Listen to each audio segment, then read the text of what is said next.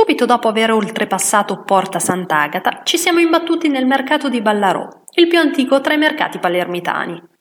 Principalmente alimentare, anche se passeggiando tra le bancarelle ci abbiamo trovato un po' di tutto.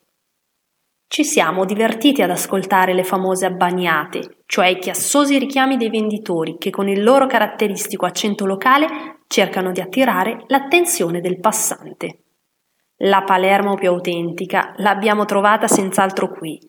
Un'esplosione di vita, vivacità e colori assolutamente imperdibili tra le cose da vedere a Palermo.